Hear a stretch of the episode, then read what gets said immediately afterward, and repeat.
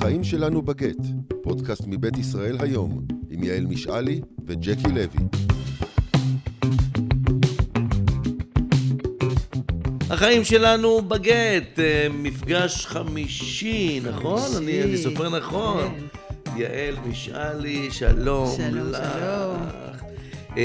אז זהו, ההקלטה הקודמת שלנו עוררה הדים וגלים וגם כעס, שאני מבין שהוא כעס מוצדק, למרות שבהיותי מי שאני, אני לא יכול להבין איך מישהו יכול לכעוס עליי, הכוונות שלי הרי כל כך זקות. אז כנראה שאני חייב התנצלות, אז הנה אני כבר מתנצל. אגב, זה הדבר לזוגיות, זה להתנצל גם בעיקר שאתה בטוח שאין לך על מה. אז הנה אני מתנצל, כנראה שהנושא שעלה נגע בי במקומות היותר חשופים שלי, זה גירד את מה שזה גירד, ואני מיד נמשכתי לספר את כל המגילה, שככל הנראה אני כבר לא האמנתי שעדיין יושבת לי, אבל היא יושבת לי, אה? לגמרי. היא יושבת לי, כל סיפור ההשעיה, אז כנראה שאני פחות החלמתי ממה שנדמה, ובעיקר אני צריך להתנצל בפנייך. לא, אז זהו. כי רציתי לומר כמה דברים, ואני פשוט לא הייתי פנוי לזה. אוקיי, אז אני בהקשר הזה רוצה להגיד כמה דברים. אני רוצה להגיד משהו על החזון שלי לגבי הפודקאסט הזה, ואחר כך עניינית לחזור לנושא של המגדר. החזון שלי לגבי הפודקאסט, זה בעצם כמו שאני רוצה שנתנהג בחיים, זה מה שאני רוצה להמליץ עליו לחיים. אני לא רוצה פודקאסט לוחמני, של צריך להוכיח, של מי צודק, בשום נושא, ובטח לא בנושא הזה. ולכן, כשאנחנו יושבים פה ומדברים, אני גם לא מרגישה שאתה לוקח לי זמן, או שמה שאתה אומר סותר. לא באנו להתנצח. בדיוק. אין לי ויכוח איתך. לפעמים אנחנו רואים דברים אחרת. נכון. נכון, בסדר גמור. אבל פנינו לאותו מקום, אני חושב. כן, אני לא רוצה פודקאסט של עוד מאותו דבר, של פודקאסטים אחרים שעוסקים בענייני גירושים, ואז מוכרחים להוכיח בעניין המגדרי מי יותר סובל, וזה נורא חשוב למי נעשה יותר עוול, אני לא שם ואני לא רוצה את זה, ולכן אני גם כשישבנו פה ודיברנו, אז אני יושבת מתוך נקודת מוצא שצריך להבין שיש עוד נרטיב, שצריך לתת לו מקום, שצריך להקשיב, לא להיבהל, להיות יכולה לשתוק ולחכות עם הנרטיב השני, האישי או הכללי, בסבלנות. עכשיו, מבחינתי זה לא משנה אם גבר או אישה, אלה שמדברים איתי על הדברים האלה, אני מקשיבה לנרטיבים האישיים, זה הדבר שבעצם מעניין אותי. כשאני מדברת עם אנשים, גם איתך, מבחינתי המגדר שקוף. וזה האידיאל שאני רואה בכלל בחיים, שכשאנחנו מדברים על הנושא הזה, המגדר צריך להיות לנו שקוף. אני רוצה חירשות מגדרית, והתייחסות שהיא יותר אנושית ועניינית. עיוורון צבעים הם מגדרים, אוקיי. כן. עכשיו אני אומרת, הלוואי שהחזון של הפודקאסט הזה יצליח, כי זה בעצם אני חושבת המטרה של שנינו כשבאנו לעשות אותו. שאנחנו נוכל לדבר על הדברים, על הסיפורים יותר האישיים, יותר להקשיב לכל אחד, להתייחס לכאב שלו ולטפל בו באופן הפרטי. כן. אז זה הדבר הכללי שרציתי להגיד גם בקשר לפודקאסט וגם בקשר לעניין המגדרי. עכשיו, הדבר שדיברנו עליו בשבוע שעבר, בעצם היינו צריכים לחלק אותו לשניים. זאת אומרת, כשבאנו לדבר על הנושא המגדרי, היינו צריכים להגיד, תראו, אנחנו עכשיו מפרקים את הנושא המגדרי לשניים. החלק הראשון יהיה ההתייחסות המערכתית, הממלכתית נגיד את זה ככה, לענייני המגדר. מה מעבל בהם בזה גברים, ומה מעבל בזה נשים. ופשוט למנות את הדברים, בלי שום עומס רגשי. והדבר השני שלנו מאוד חשוב, זה לדבר על איך כל זוג מתנהל בתוך מה שהמערכת מכתיבה לנו. כי אני בהרגשה שלי לפעמים, המערכת פשוט דוחפת זוגות להתקוטט, על הנושאים המגדריים, למרות שהם באו מהבית עם סיפור פרטי שהוא לא מגדרי. כן, אנחנו אני חושב, חוזרים כבר כמה פעמים לנקודה הזאת של מה קרה בין הרגע שבו בני הזוג שהחליטו להתגרש, הסכימו ביניהם באמונה שלמה שהם הולכים לעשות את זה יפה, לבין הרגע שבו הם מצאו את עצמם שקועים ברפש ובכיעור של הסכסוך הגירושי עד צוואר. ממש, מה קרה באמצע? מי יתערב להם במערכת השיקולים? זה יותר מה. אז אני רוצה לדבר יותר על המה הזה. כן, זה מה. את אומרת, תכל'ס זה המערכת, זה האקלים ואני רוצה להגיד לך איך זה נראה, כיוון ששבוע שעבר דיברנו הרבה על איך זה בא לידי ביטוי בצד הגברי, אז אני רוצה להעיר איך זה נראה מהצד הנשי, הלכתחילה, הצד הראשון לפני שאישה בכלל נכנסת למערכת. עכשיו אתמול בהקשר הזה ישבתי במפגש של אנשים שדיברנו על הנושאים האלה, ואישה אחת אמרה, תראו, נשים לכתחילה הצד הראשון שהן יוצאות מהבית ועושות בעולם בלי קשר לגירושין, הוא צד שיש בו הרבה חרדה מהמרחב הציבורי. נשים באופן טבעי כמעט הייתי אומרת, למדו שהן צריכות במקומות מסוימים לא, בכלל לא ללכת, הן לא יכולות ככה. החרדה היא משהו שיושב לנשים כשהן יוצאות מהבית הרבה יותר מאשר לגברים. כשאני לוקחת את זה לנושא של גירושין, אז אני אומרת, גם לשם נשים מגיעות לכתחילה בעמדה של חולשה גדולה. אני רוצה שתפרטי קצת בעניין הזה. בדיוק, אז אני אפרט. כשאמרתי שבוע שעבר, כשניסיתי להגיד שהטענה של נשים זה שלא נתחיל את השוויון בעניין חזקת הגיל הרך או המזונות דווקא בדבר הזה, אז אני רוצה לדייק את זה ולהגיד, אנחנו לא מדברים פה עכשיו על בוא לא נתחיל את השוויון במאבק הפמיניסטי הכללי הגדול בנושא הזה, אלא בוא לא נתחיל את השוויון בענייני גירושין ספציפית המגדרי בעניין הזה. כי הנחיתות הראשונית של נשים, עוד לפני שהן מניחות רגל בבית הדין או בבית המשפט, היא הדברים שלא ניתנים לשינוי בשום אופן פה במדינה, מפני שהם נגזרים מהדין הדתי, ואז זה בכלל לא משנה, זה שתי ערכאות שבויות בזה, גם בית הדין הרבני וגם בית המשפט לענייני משפחה. ואני אתן לך כמה דוגמאות שהן בלתי ניתנות לשינוי, ונשים כאשר הן מגיעות לעמדת מתגרשת, זה כבר איתם, זה כבר המסע שהן סוחבות. קודם כל, היכולת להתגרש ולקבל גט על בסיס ההלכה, הוא דבר שנשים לא בטוחות שהן יקבלו את זה אם הן רוצות לפרק את הנישואים. זה לא מובן מאליו. זה דבר שרק גבר בחסות ההלכה יכול לעשות, וכאשר הוא נתקל בהתנגדות, הוא יכול להיות מסורב גט, אבל זה לא אומר למשל שהוא לא יכול לצאת מהבית ישר, ולחיות עם אישה אחרת. אישה לא יכולה לעשות את זה, ולחיות עם גבר אחר. היא לא יכולה לקחת לה... אישה דתייה לא תעשה את זה, אבל נשים שלא כל כך אכפת להן, וזה רוב הנשים בישראל היום, למרות תוצאות הבחירות, כמובן שהן יכולות. לא, אז אתה מדבר על יכולות במובן הטכני, ואני מדברת איתך שאישה לא תעז לעשות את הדבר הזה, מפני שהיא יודעת שבדיונים בתוך בית הדין וגם בבית המשפט, עלולה להיות לזה משמעות שהיא תיכנס אליה, שתהיה לה סנקציה עליה, בייחוד אם היא מגיעה לבית הדין הרבני. בית הדין הרבני, למרות הנורמות אני יודעת איך להגיד את זה, התרבותיות או אפילו החוקיות, הם לוקחים את זה בחשבון והם מענישים נשים על זה בפסקי הדין שלהם, כאשר נשים נמצאו, אני לא מדברת כבר על מצב שבו אישה נעפה, לא דומה בכלל למצב שבו גבר נעף.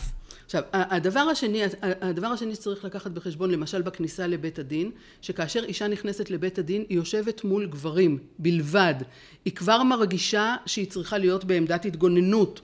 אפילו אם יושבים שם גברים, היא לא מכירה אותם, אבל לשבת מול טריבונל גברי שלבוש בצורה מסוימת, שהדעה המוקדמת עליו היא בצורה מסוימת, שכל מה שיודעים עליו הוא לכיוון מסוים, זאת איזושהי עמדה חולשה. עכשיו, לכל הדברים האלה יש השפעה, בין אם אישה היא היוזמת, ובין אם היא המגורשת, זאת אומרת, אם הגבר שלה יזם את הגירושין. אנחנו עוד לא נכנסנו בכלל לנוסח הגט, שהוא נוסח שבו גבר מגרש אישה.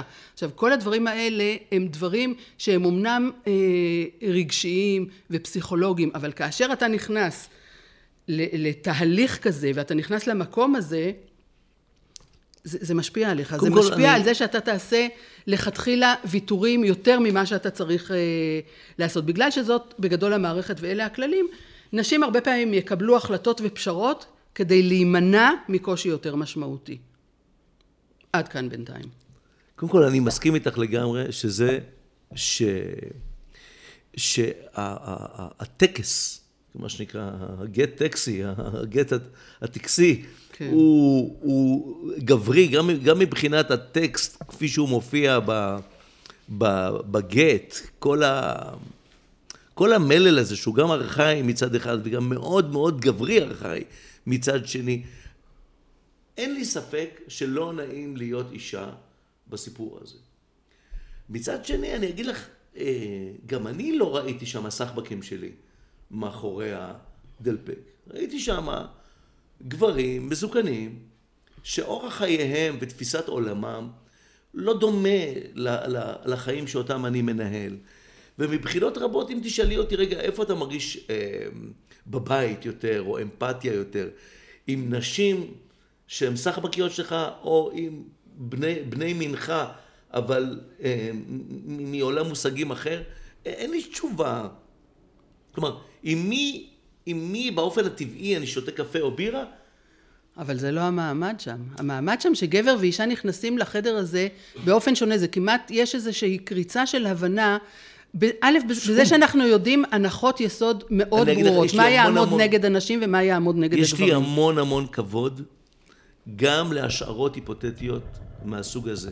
אבל כמי שהיה שם, שום קריצה של הבנה. אני מבין שעבור אישה, היא יכולה לשער שאילו היא הייתה גבר, אז הייתה שם קריצה של הבנה. אבל אם את שואלת אותי... לא, אבל היא יודעת, נכון, נשים שנכנסות לבית הדין, כשהסיפור שלהן, נגיד, א', שהן יוזמות גירושין, ב', נגיד שהן נעפו, ג', נגיד שהן רוצות ישר מבית הדין לצאת ולחיות עם גבר אחר, או שהן כבר חיות עם גבר אחר בגלל שהפרידה נעשתה. הדברים האלה לא עוברים בבית הדין, לא עוברים. עכשיו, זה אי שוויון שהוא אימננטי לתוך השיטה, זה לא איזשהו דבר שהוא רק בתחום הדמיון והפסיכולוגיה. גם נועפים לא מתקבלים בתופים ומחולות. אין עליהם שום סנקציה, שום סנקציה. את מדברת פה על אווירה. גם על אווירה, אבל האווירה נוצרת מזה... בג"ץ הבוגדת שהתפרסם השנה, אנחנו יודעים שגם על אישה נואפת, סנקציה אמיתית כלכלית אין כבר. בסדר, אבל ג'קי, אתה מדבר איתי על חידוש של השנה האחרונה. זה עדיין לא... לא, אבל זה עדיין לא מחלחל לתוך הפסיכולוגיה, וכמה נשים וכמה גברים בינינו יודעים את דקדוקי הבג"ץ האלה. אני יודעת אותם במקרה, אתה יודע אותם, אבל כמה אנשים נכנסים לבית הדין ויודעים שפסק הדין בענייני מזונות הושווה ב-2017, ונשארה רק באמת חזקה של עד גיל 6 גברים. כאילו, הדברים האלה... אני רק אומר, וזה אמרתי גם פעם שעברה, בשיחה הפחות מוצלחת בינינו, שזה לא נכון להגיד שאנחנו רק מתחילים עכשיו את תהליכי השוויון ותהליכי ההשוואה, כי התחלנו די מזמן, והגענו להישגים מאוד מאוד יפים. ולנסות להשאיר את ה... שוב, אתה מדבר עוד פעם על פמיניזם כללי, ואני אומרת, לא, אני לא רוצה, אני רוצה רק בענייני גירושים. אני מדבר על זה שכל ההצדקות האלה לא מניחות את דעתו של אבא, שרק בגלל... אנחנו לא שם, אני רוצה להזכיר לך, אנחנו בחלק הראשון של הדיון, שבו אנחנו מניחים רק את מה המערכת מעוולת גברים, ומה היא מעוולת נשים. אני מסכים איתך ב100%. אוקיי. שהעובדה שבית הדין הרבני הוא גברי במהותו ובאמונתו ולפי תפיסתו ובכללים שלכתחילה הוא לא יכול לשנות. החוק היום במדינת ישראל, ולכן זה לא רק בית הדין הרבני. שים לב שזה גם בית המשפט. בית המשפט בעניינים האלה לא יכול לפסוק, הוא לא יכול לתת, לכפות על, הוא לא יכול לתת לאישה להתחתן, גם אם בעלה לא שחרר את הגט. גבר... להתחתן חתונה יהודית. להתחתן חתונה יהודית, כן, להתחתן חתונה... ותראה, כשאנחנו מדברים על נשים שעושות את הדברים האלה או לא עושות את הדברים האלה, אני לא מכירה, זה נדיר שבנדיר שנשים יעזו לעשות את הדברים האלה, ואם בגיל של הן צריכות ללדת ילדים או רוצות ללדת ילדים, להביא את הילדים שלהם לעולם שהם יודעות שכעבור 20 שנה הם יהיו בבעיה, הן לא תעשנה את זה חילוניות ודתיות. אני אגיד לך עוד משהו. גבר שיודע שאשתו חיה חיים כפולים ומנופף בזה בבית הדין הרבני, הוא מנובל נכון. גדול. אז עכשיו בוא מיד נעבור, כבר ננצל את ההזדמנות הזאת ונעבור מהחלק הראשון לחלק השני. ואני אגיד לך משהו על זה. הוא מנובל גדול, כי קודם כל עכשיו הוא פוגע בילדיו. נניח שאתה צודק, נניח שהיא באמת פגשה מישהו בעבודה או אני לא יודע מה, והיא כבר כמה זמן, כמו שאמרו פעם, מקרננת אותך. לא נעים, לא נעים, אף אחד לא אוהב להיות במצב הזה. אתה, אם אתה באמת אבא, ואם אתה באמת שוחר טוב לעולמך, תנסה להדחיק את העובדה הזאת, עברו ימי הדוקרב, עברו ימי הדוקרב. אתה לא הולך לומר על זה מילה בבית המשפט. תבכה על זה מול הפסיכולוג, תיילל על זה מול החברים שלך, תקלל אותה על כוסות בירה בפאבים כמה שתוך, בבית הדין. אתה מדבר עליה בצורה הכי קורקטית שאתה יכול, כי גם אם שמה טוב לא מעניין אותך, כי הוא זה, הוא צריך לעניין אותה כאימא של הילדים שלך. אני רוצה למסגר את זה באופן כללי, ונראה אם אתה מסכים איתי. אני רוצה להגיד לבני זוג שעומדים לפני גירושים, תהיו בני אדם, ואל תשתמשו בעוולות שהמערכת מאפשרת לכם, וזה גברים ונשים, כדי להעניש, להתנקם, לאמלל את בן או בת הזוג, או להרוויח. וזה נוגע לעניין הכלכלי, לכל הדברים שהמערכת מאפשרת לכם. כי המערכת מאפשרת לשני המגדרים. כל אחד ברשימה שהוא יכול להציג. המערכת ממש מאפשרת, יש עוולות מובנות בשיטה נגד גברים, ואנחנו יודעים אותם, ויש עוולות מובנות נגד נשים, ואנחנו רוצים להגיד לבני זוג, אל תנצלו את זה, ואל תשתמשו בזה. ככל שתתאפקו, ככל שתתגברו על היצר שלכם להשתמש, כי כשהולכים מכות, אין מה לעשות. כשהולכים מכות מחפשים נקודות תורפה אצל היריב. כל מי שלמד שיעור אחד בג'ודו, הוא יודע את זה. האמת היא, כל מי שחטף מכות פעם יודע את זה, אני גדלתי בשכונה. ואף על פי כן, גירושין, את תסכים איתי על זה, זה לא לחלשים.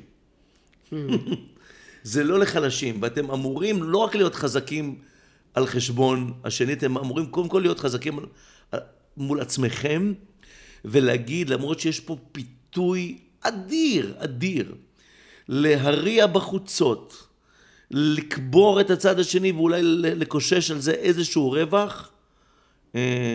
וכמובן, כל אנשי המקצוע יכוונו אותם לשם, נכון? הגבר או האישה...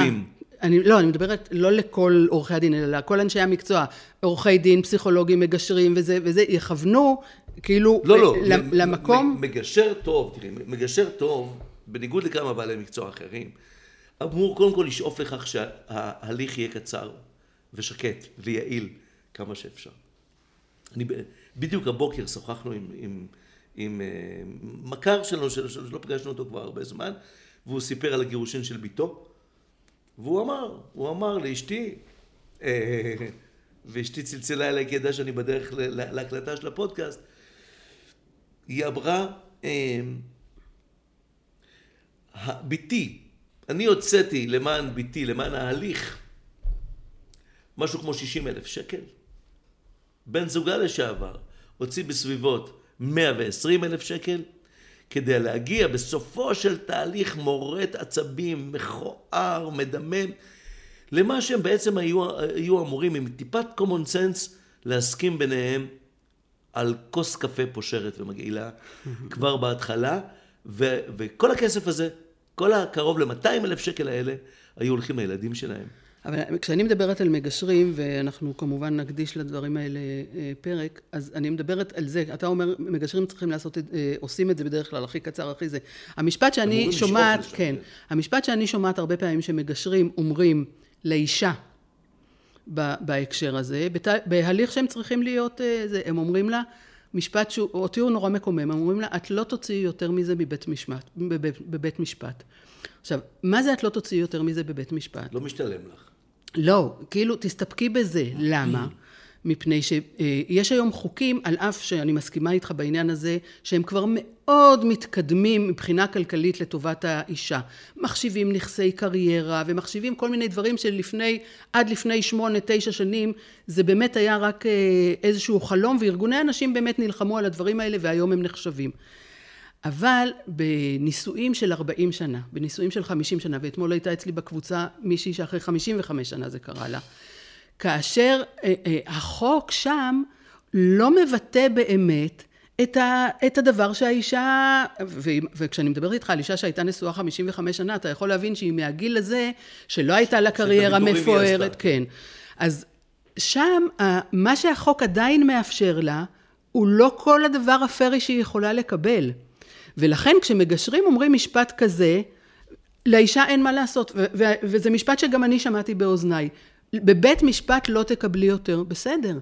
אבל בינינו, בין מי שהיינו הזוג, אני חושבת שמגיע לי לקבל יותר. אני לא מדברת על אני האישית, אלא אני האישה בגיל הזה, במצב הזה. אנחנו נדבר באחד הפודקאסטים הקרובים, ואולי אפילו הפודקאסט הקרוב הבא, על דברים ששווה להילחם עליהם, ודברים שכדאי מראש להחליט שלא יוצאים עליהם למערכה.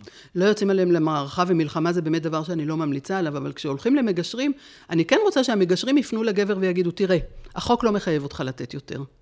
אבל בחיית דינו, חייתם יחד 38 שנים, חייתם יחד 45 שנה, אתה הולך עכשיו להיות... שוחחתי הרבה עם מגשרים, הם אומרים את זה. אתה הולך להיות עכשיו טוב, מיליונר...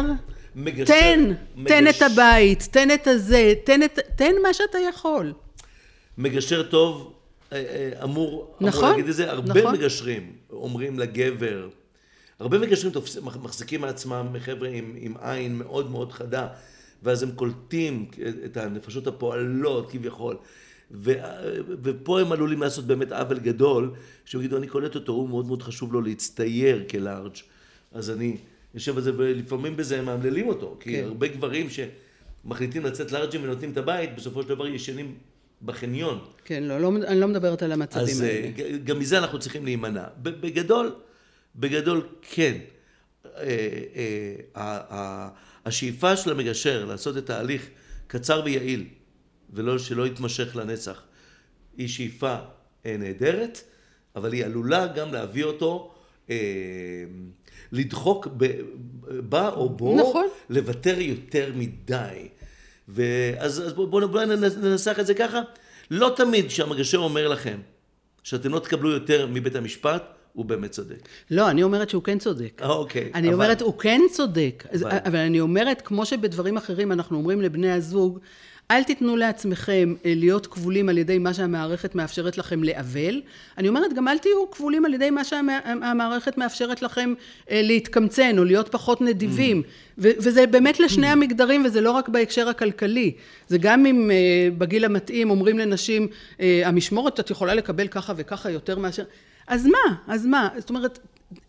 במה שאתם יכולים לטובת הילדים, לטובת בן הזוג השני. כן. כאילו, כמה שכולם יצאו בהרגשה יותר טובה מהתהליך הזה, זה רווח אדיר לכולם, שאף אחד לא ירגיש נאבל. לא, אל תבנו על זה, אבל ברוב המקרים כן. ברוב המקרים יש משהו ברעיון של קרמה, ונדיבות מביאה נדיבות, לארג'יות מביאה לארג'יות, ונער ראיתי וגם זקנתי, ולא ראיתי קמצן מאושר. אני לא, את ראית? אני לא ראיתי קמצן מאושר. נכון. ואני בכלל, התיאוריה שלי על אנשים שבאמת בכוונה, ועוד שנים אחרי זה, מראים למי שהיו נשואים להם, כבר שלכולם יש חיים אחרים, והם עדיין שבויים בתוך המלחמה הזאת, זה לדעתי באמת בא ממקום שהם לא שמחים ומאושרים בחיים שלהם. זה בא מריק. כן. זה במיריק, אבל זה פחות בממלכה שלנו, בפודקאסט הזה, כלומר, ברור לגמרי, מי שהתחתן לפני שהוא פתר את הבעיות שלו עם עצמו, כן, זה כמו שמדברים על הסכמי שלום בין מדינות, קודם כל, תעשה שלום, שלום מתחיל בתוכנו. יפה מאוד, אחרי שתשתימו עם עצמכם, יש סיכוי שתהיו בני זוג טובים יותר, ואז מי יודע, אולי אפילו תהיו גרושים, הם מוצלחים יותר יום אחד, אבל זה נכון שכשבן אדם מתגרש ויש בתוכו איזה בור עמוק, הבור הזה עלול לחולל נזקים איומים במהלך הגירושים. אבל היה עוד משהו שרציתי להזכיר בנוגע ל... נכון? לא, רציתי באמת להזכיר את הדברים האלה שדיברנו עליהם קצת שבוע שעבר, הדברים הקונקרטיים, למשל על מזונות, מתי השתנה הדבר הזה, שהיום בפסק דין באמת של 2017 בגץ, שקבע באופן חד משמעי שאם האישה מרוויחה יותר, שיש, בקיצור, שיש שוויון באחריות על החלוקה הכלכלית שהורים חייבים, זה באמת, ושוב אנחנו חוזרים לזה שיש דברים שהדין הדתי קובע בהם שעד גיל 6 זה עדיין לא ככה, אבל מגיל 6 זה כבר ככה. זאת אומרת, גם הצעדים שיכולים לשחרר גברים מעול שהוא לאו דווקא פרי, שהם חייבים בו, עדיין צריכים, עדיין עובדים לאט מדי, ואני אומרת... נכון. אנשים חושבים שאם היה תקדים בבית המשפט, אז זהו. נכון. כי ככה ראינו בסרטים. כן. נכון? כן. גם הסיפור עם דרייפוס. יום אחד הוכיחו, ואז כל העולם מתנצל. לא. לא. מהרגע שנדמה לך שהוכחת משהו, או שקבעת תקדים, או שהפכת דף, ועד שהעולם, כולל הפולקלור שלו, ההרגלים המולדים שלו, עד שהוא באמת עושה את הסיבוב, זה כמו שאנשים אוהבים להגיד, זה כמו לעשות פנייה שמאלה עם נושאת מטוסים. זה לוקח המון המון המון זמן. נכון, שלא לדבר על זה שהרבה מבתי המשפט עכשיו מקבלים תביעות, באמת מגברים שנגיד התגרשו שנה קודם, והם רוצים לעדכן בצדק גמור את ההסכם תשלומים ומזונות שהם חייבים בהם, והדברים האלה בבתי המשפט, גם אם היו רוצים, לוקחים כל כך הרבה זמן, ובינתיים אנשים כל כך סובלים מהדבר הזה. גם המחוקק וגם בית המשפט לא אוהבים את התופעה שבה אחרי איזושהי רפורמה או אחרי איזשהו שינוי כלשהו, כולם באים ורוצים לעדכן, זה יוצר הרי עומס בלתי נסבל על המערכת, ולכן כמה שהם יכולים, הם ינסו לחסום את זה. גם דרך אגב בתקדימים שהם לא ישמחו לעשות, כי הם יודעים מה המשמעויות של זה. זאת אומרת, כל שינוי שאנחנו נרצה לעשות, המערכת תתנגד לו בהכרח, כי יודעת מה זה יכפה עליה. מה יקרה עכשיו? אנשים יבואו לי עם סיפורי גירושין מהתקופה האוטומנית ויבקשו וכו'. אז גם פה, כל אדם שרוצה לפתוח את תיק הגירושין שלו, את תיק המזונות שלו, כדי לעדכן אותו רטרואקטיבית, תזכרו שהמערכת לא אוהבת את המהלך הזה, ואם ממש ממש חשוב לכם, יכול להיות שיש דרכים אחרות להרוויח את הכסף שהפסדת. כן, ושלא דרך בית משפט. גם פה, דרך אגב, משאים ומתנים באמצעות גישור, שלא צריכים לערב את בית משפט. אני חושבת שעדכון החוזה בכל זמן יכול להיות רלוונטי, אם האנשים יכולים להסתדר ביניהם.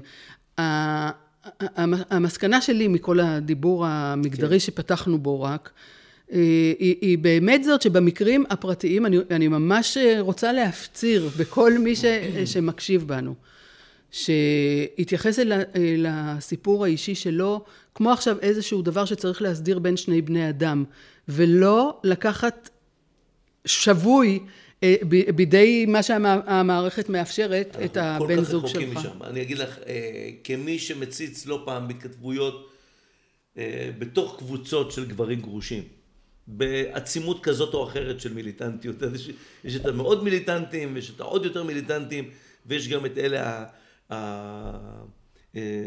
אלה שמעידים על עצמם שהם פמיניסטים, או לפחות מאמינים בשוויון, שאני חושב שאני נמנע עליהם.